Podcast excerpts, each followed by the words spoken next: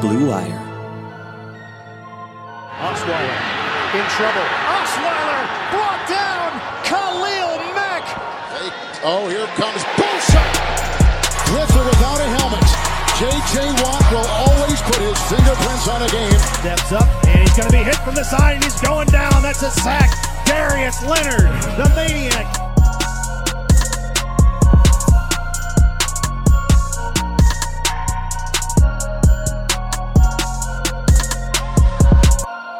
What's up, everybody? Welcome to the Trench Warfare Podcast. I'm your host, Brandon Thorn, and this is presented by Blue Wire.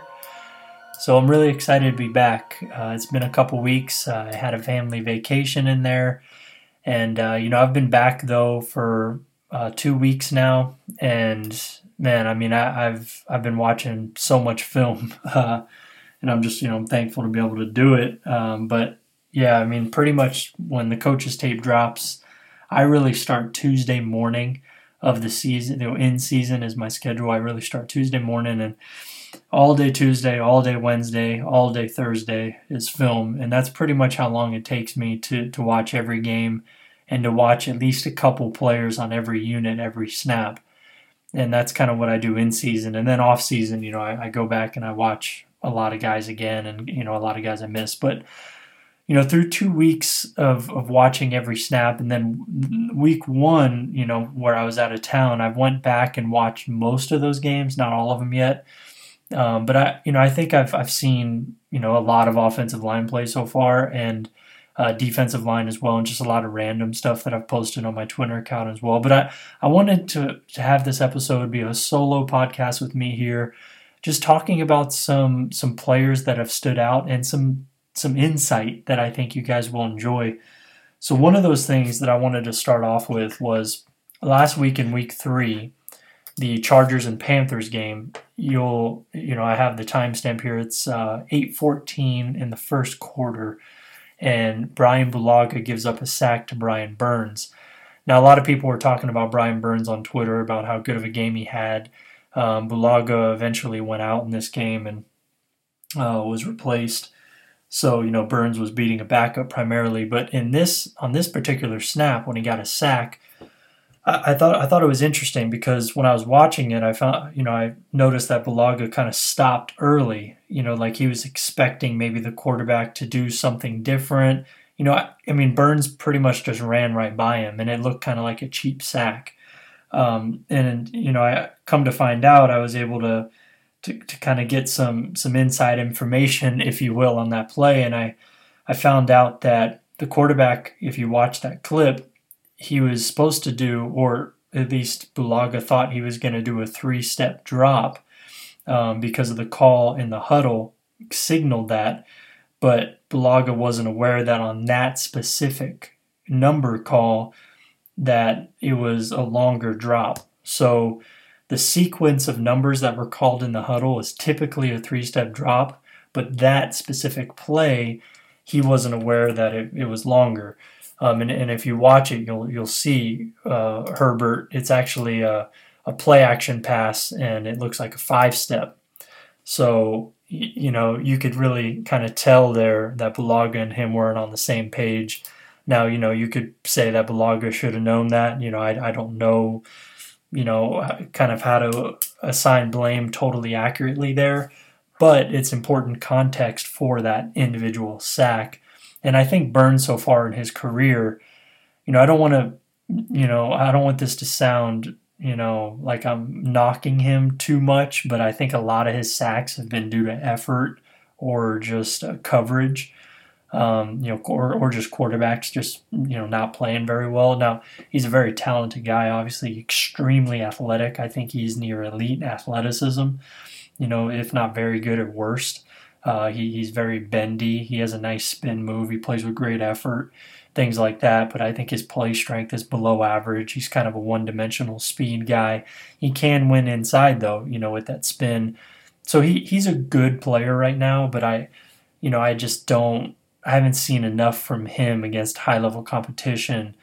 Uh, you know, stringing moves together and showing you know a diversified plan and and you know winning in multiple ways yet. but I, I think he's certainly on the way. That's that's kind of a sidebar there on, on Burns. But I thought that was an interesting thing there on that sack. And then another play is the Bucks Broncos game from week three.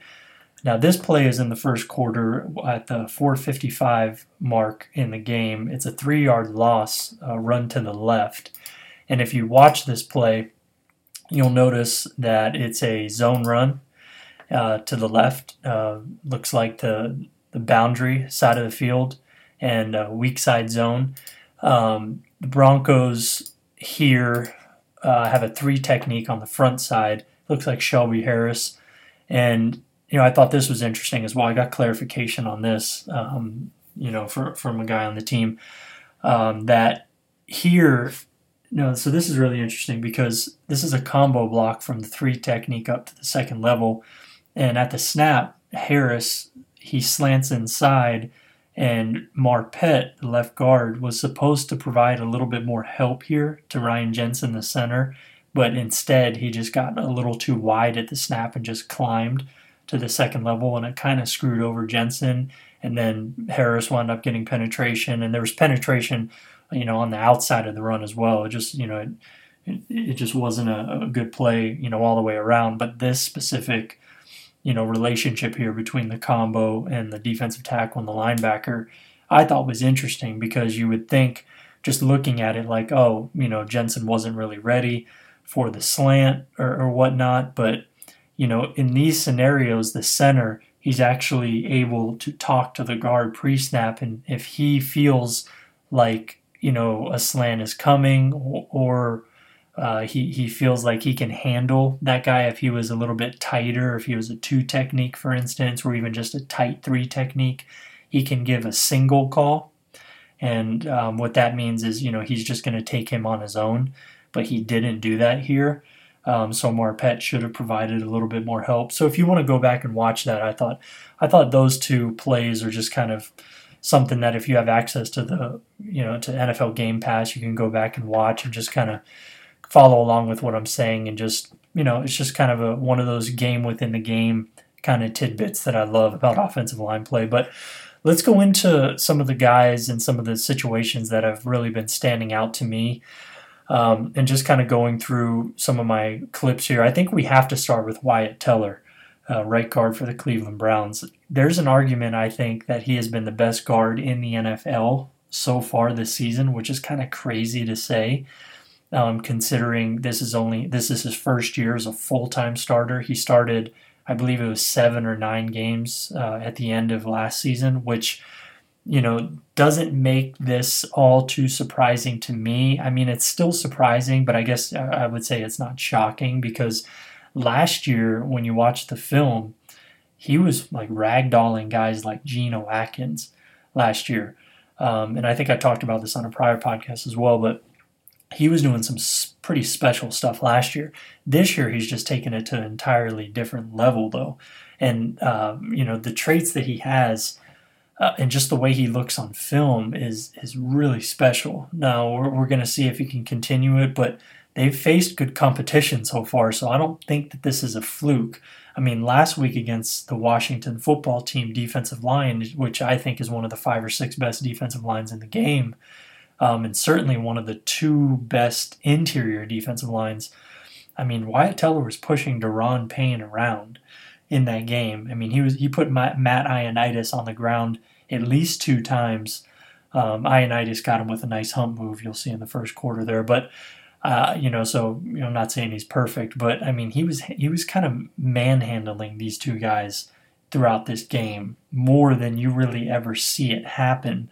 Uh, he can pull at a very high level and he's very athletic. I think he has elite play strength. He's his size and his length are, are outstanding. Um, I mean, I've been you know talking to guys about him, and you know, it's just incredible, incredible. I mean, I was talking to uh, to Robert Mays uh, for the from the Athletic about this, and he was saying that he's built like the mountain from Game of Thrones. And when you watch him on tape, I mean, he, he really is. I mean, he looks so impressive on tape. And if you go to my Twitter account at Brandon Thorn NFL, uh, Instagram as well, same thing. I've posted some clips of him uh, over the last two weeks there, where you can really get a good idea of where he's winning, what he what is making him so special. And you know, coming into the year, I had the Browns as a top ten offensive line, top eight offensive line.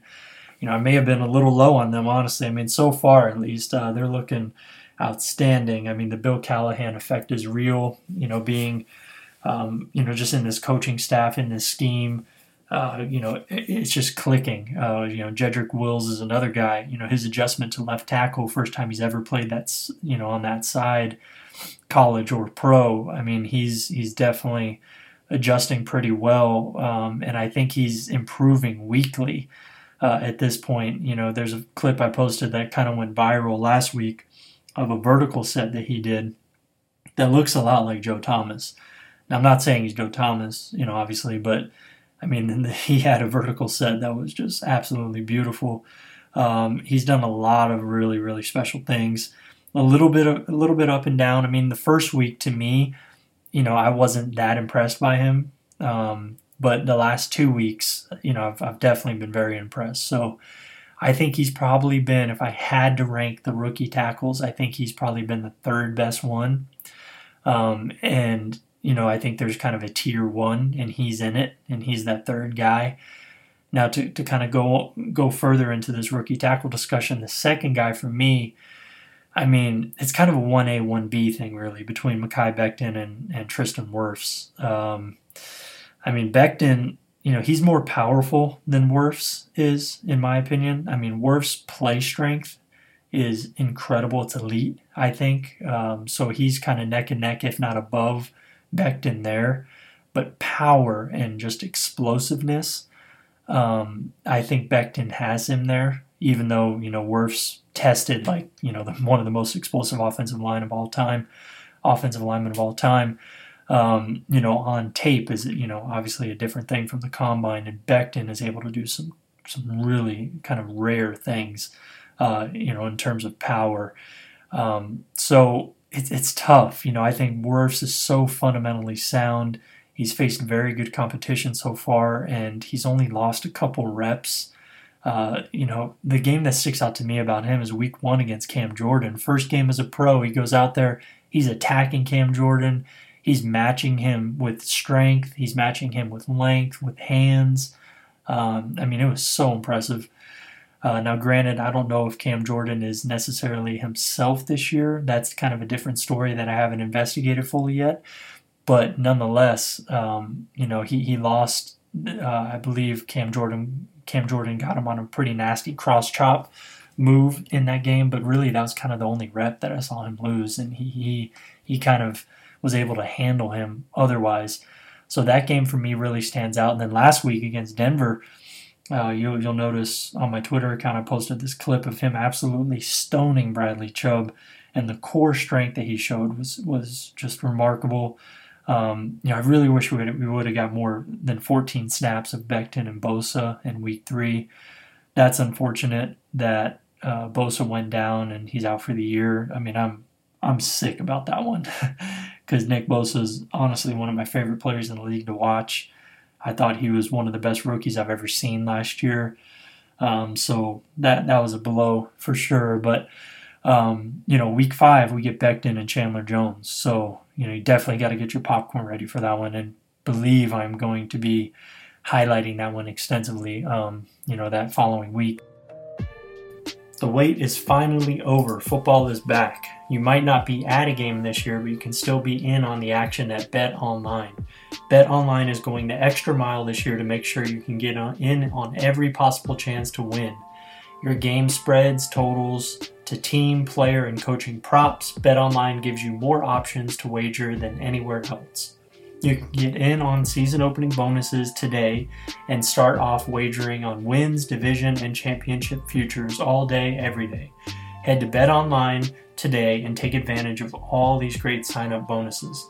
Don't forget to use promo code BLUEWIRE at betonline.ag. That's BLUEWIRE, all one word. Bet Online, your online sportsbook experts. You've counted on restaurants, now they're counting on you. And while their dining rooms may be closed, they're still open for delivery with DoorDash.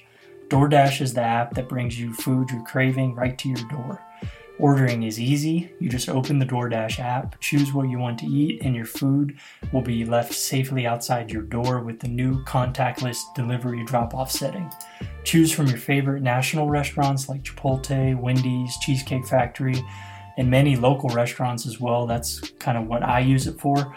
Um, just open the app, the DoorDash app, select your favorite local spot, and the food will be on the way. And right now, our listeners can get $5 off and zero delivery fees on their first order of $15 or more when you download the DoorDash app and enter the code BLUEWIRE. That's $5 off and zero delivery fees on your first order when you download the DoorDash app in the App Store and download BlueWire. Don't forget that's code BLUEWIRE for $5 off your first order with DoorDash. Thanks to a lack of natural athleticism or commitment or overbearing sports parents, fewer than 1% of 1% of 1% of people will ever play professional football. But instead of entering the NFL, they've joined another league. The League of Football Watchers. This football season will be different, and Pepsi is here to get you ready for game day, no matter how you watch. One thing that I'm excited to watch from home this year on game day is the rookie offensive tackle class. That's Andrew Thomas, Jedrick Wills Jr., Tristan Wirfs, and Mekhi Becton. Pepsi is a refreshment that you need to power through any game day, including film sessions. Because Pepsi isn't made for those who play the game, it's made for those who watch it. Pepsi, made for football watching. That's how I'd probably rank the rookie tackles um, right now. I think Andrew Thomas is struggling. You know, he was the first one taken, uh, ironically enough, but he he's struggling right now. His, his hand usage is marginal, I would say, which is kind of maybe below average at best. You know, maybe a two out of seven on my scale, maybe a three out of seven. It's not good right now, and it's really causing him a lot of issues. I call it strike timing, um, which is you know leading him to be too early or too late at the point of attack, which is causing him to allow guys into his chest, to miss guys, to whiff, to lean. Um, and a lot of that stems from the ground up, you know, his base and his footwork coming out of his stance and his his tendency to overset rushers is leaving soft inside shoulders and guys are able to beat him inside quickly. So, you know, and it's, he's not facing the best competition. I mean, Kerry Hyder and Dion Jordan were beating him pretty easily in week three. So that's concerning there for sure. But it's also, you know, important to point out that it's only three games and he certainly can improve. He has the traits, certain traits to do it. I mean, obviously, size.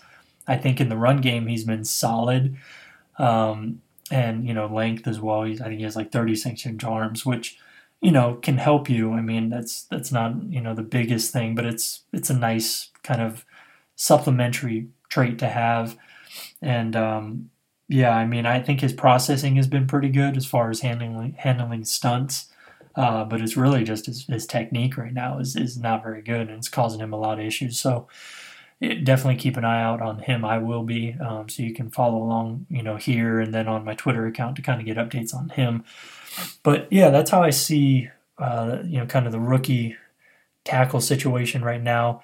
Uh, Grady Jarrett is incredible. I mean, if you followed me on Twitter for the last few years, you know I'm a huge Grady Jarrett fan. Ever since I watched every snap of him in 2017 for Bleacher for Bleacher Report, um, I was a huge fan. I thought he was a top five defensive tackle that year, and I mean he's just continuing to be in that. You know he's a top five guy. I mean he's been a top. This is this will be his fourth year as a top five defensive tackle if he keeps this up. But man, he, he's special.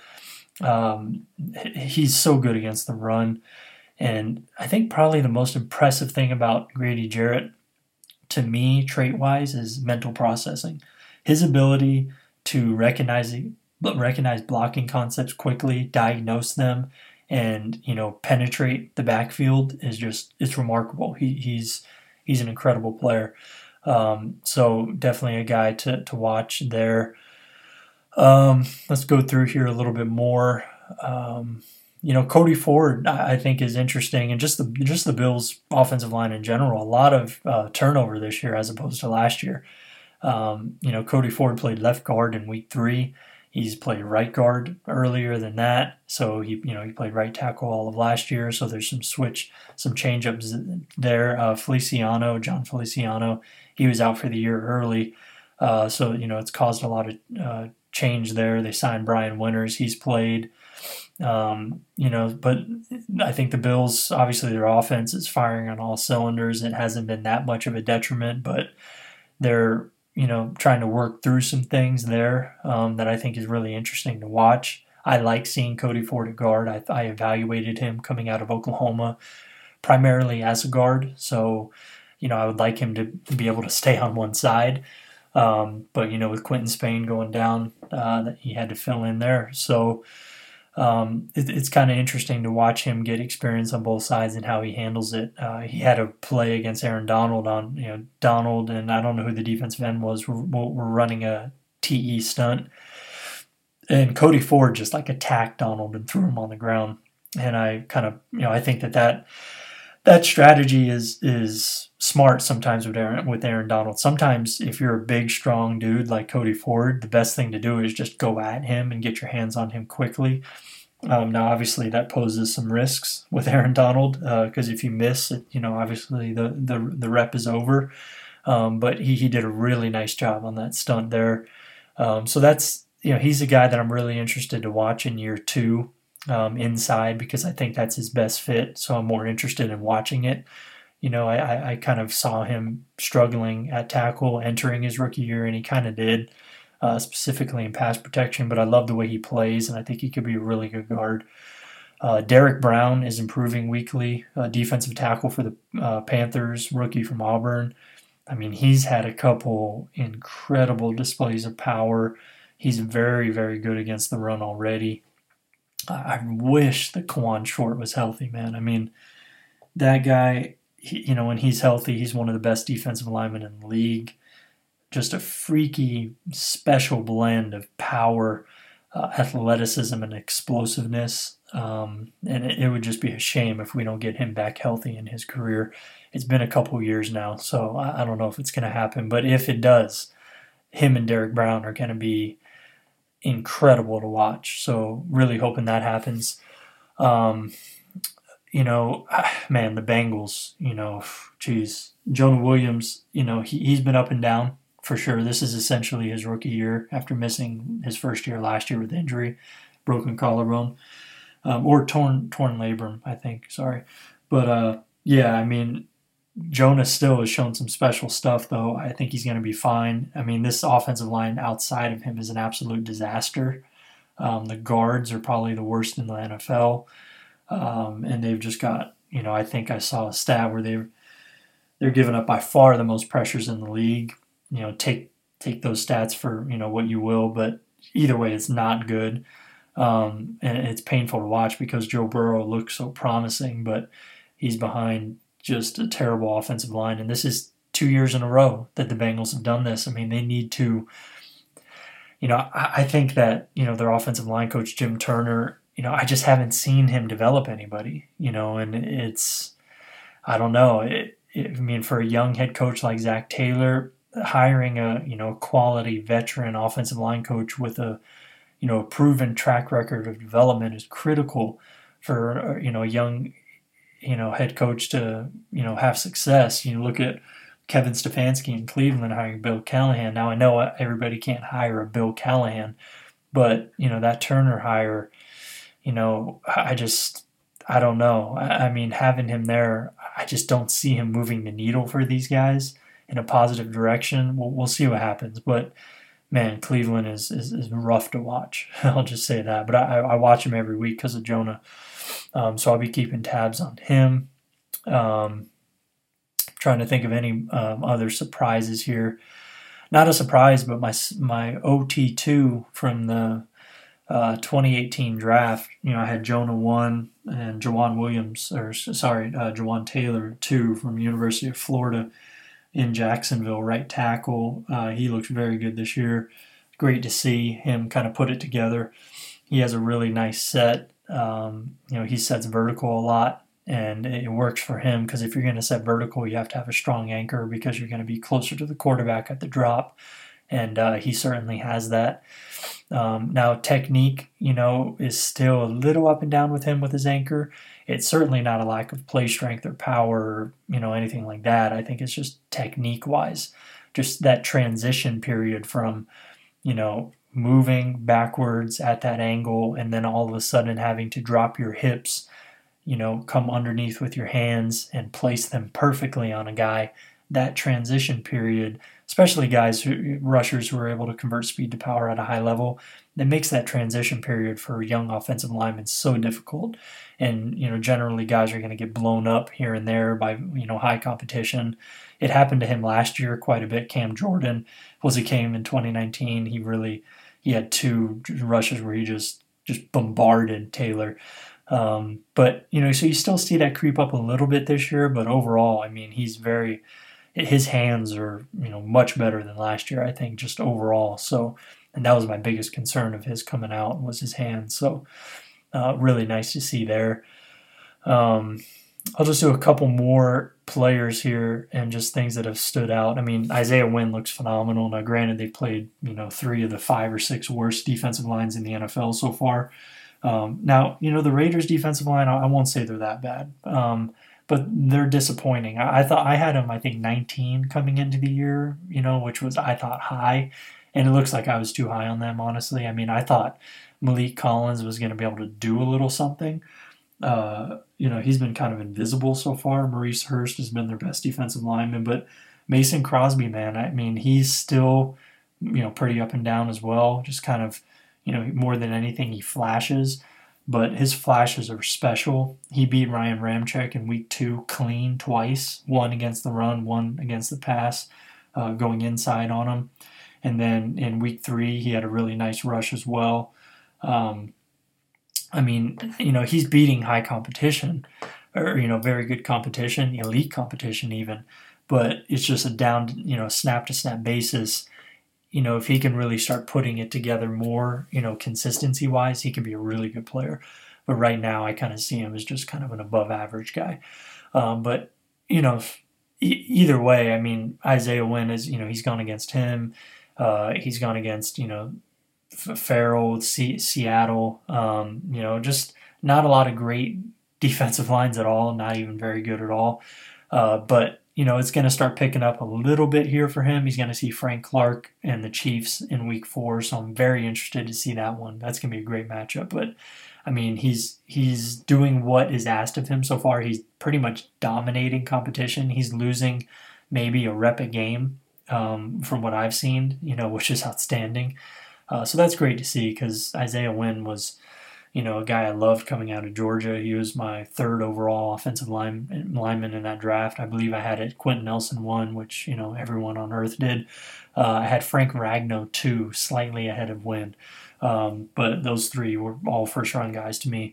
Um, so that that's really cool to see from Wynn there. Um, Erik McCoy, I mean, I think he's an elite center at this point. Uh, he's outstanding you know, there's some, you know, s- some turnover there inside. Um, you know, Cesar Ruiz played last week, which is good to see, but you know, Peat went down last week as well, so there's some turnover going on there um, on the interior of their Saints offensive line. Fortunately, they have some good depth. You know, Nick Easton is a really good swing interior guy to have. Uh, he's had to play a lot this season, but uh, he may have to play more now. I'm not sure what the status is on Peat. I don't think it's too serious, but um, yeah, so you know, still the best tackle duo in the NFL with Terron Armstead and Ryan Ramczyk and Erik McCoy, you know, elite at the pivot. So, you know, that's an outstanding offensive line as expected. Um, who else here? Oh, a couple other guys that have caught my eye. John Franklin Myers, defensive lineman from the Jets. I posted a couple things on him, but this dude, I mean, 6'4, 288. And if you watch this guy, he's he's pretty twitched up and powerful for a guy that size. He has some thunder in his hands, very quick as well with his hands. Um, you know, good dexterity. He's a guy I've really liked watching the last couple weeks. I mean, he's been one of the better defensive linemen in the league for at least you know two out of these three weeks, um, and that's saying something, especially you know you know for a Jets team that is you know maybe the worst team in the league he kind of sticks out like a sore thumb for you know in a good way. Uh, he beat Quenton Nelson clean uh, in week three as well uh, with a nasty rush. Um, you know, stuff like that. I mean, you know, not not too many guys are beating Quenton Nelson clean and uh, doing what he's doing. I mean, he was manhandling uh, Mike McGlinchey the week before that as well. Now, granted, that's another odd thing. Mike McGlinchey's uh, weight this year, he looks light, um, and it's hurting him. I mean, he does not look good at all right now. So it'll be interesting to see what happens there. Um, he just doesn't have a lot of strength right now. He's getting pushed around, and you know, just by guys that shouldn't be pushing him around. Um, there was another kind of surprise guy I wanted to talk about here. I'm sure it'll come to me.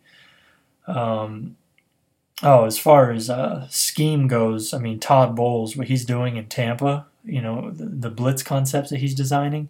I mean, Vea, uh, Vita Vea, and uh, Suh in the middle, those defensive tackles, and Lavonte David and Devin White behind them inside. That interior foursome is just incredible. The, the, the speed and power and strength blend of those four guys, and just how they're you know crisscrossing, doing cross dogs, and um, you know sugar in the A gaps, and picking off the center, and just doing all kinds of you know crazy stuff that Todd Bowles is designing. All these late loopers and exotic blitzes. That defense is incredible to watch. I think that's going to be one of my big biggest mismatches of the week uh, in Week Four against the Chargers, especially if Trai Turner is out again. Um, I just don't see that going well for them. Um, but yeah, I mean, so far these are just you know some thoughts that I've had. I'm, I'm kind of going off some of my notes here and some of the videos that I've made so far. So you know, it's about 30 minutes here of just talking ball and you know just giving you some names to look out for um, and just uh, hopefully earlier that insight was helpful as well. Hopefully you guys go check out those clips and you can see what I was talking about. But yeah, um, this season I'm planning on having my typical guests as always. Uh, gonna have a lot of NFL uh, offensive linemen, probably some college offensive line coaches as well. I'm gonna get that back going, um, and some guests in the media as well. So I'm excited about it and uh, you know be sure to follow me on Twitter. And if you can re- rate and review this podcast, that would be greatly appreciated as well. So yeah, until next time, guys. Thank you for for checking this out, and I will be back soon.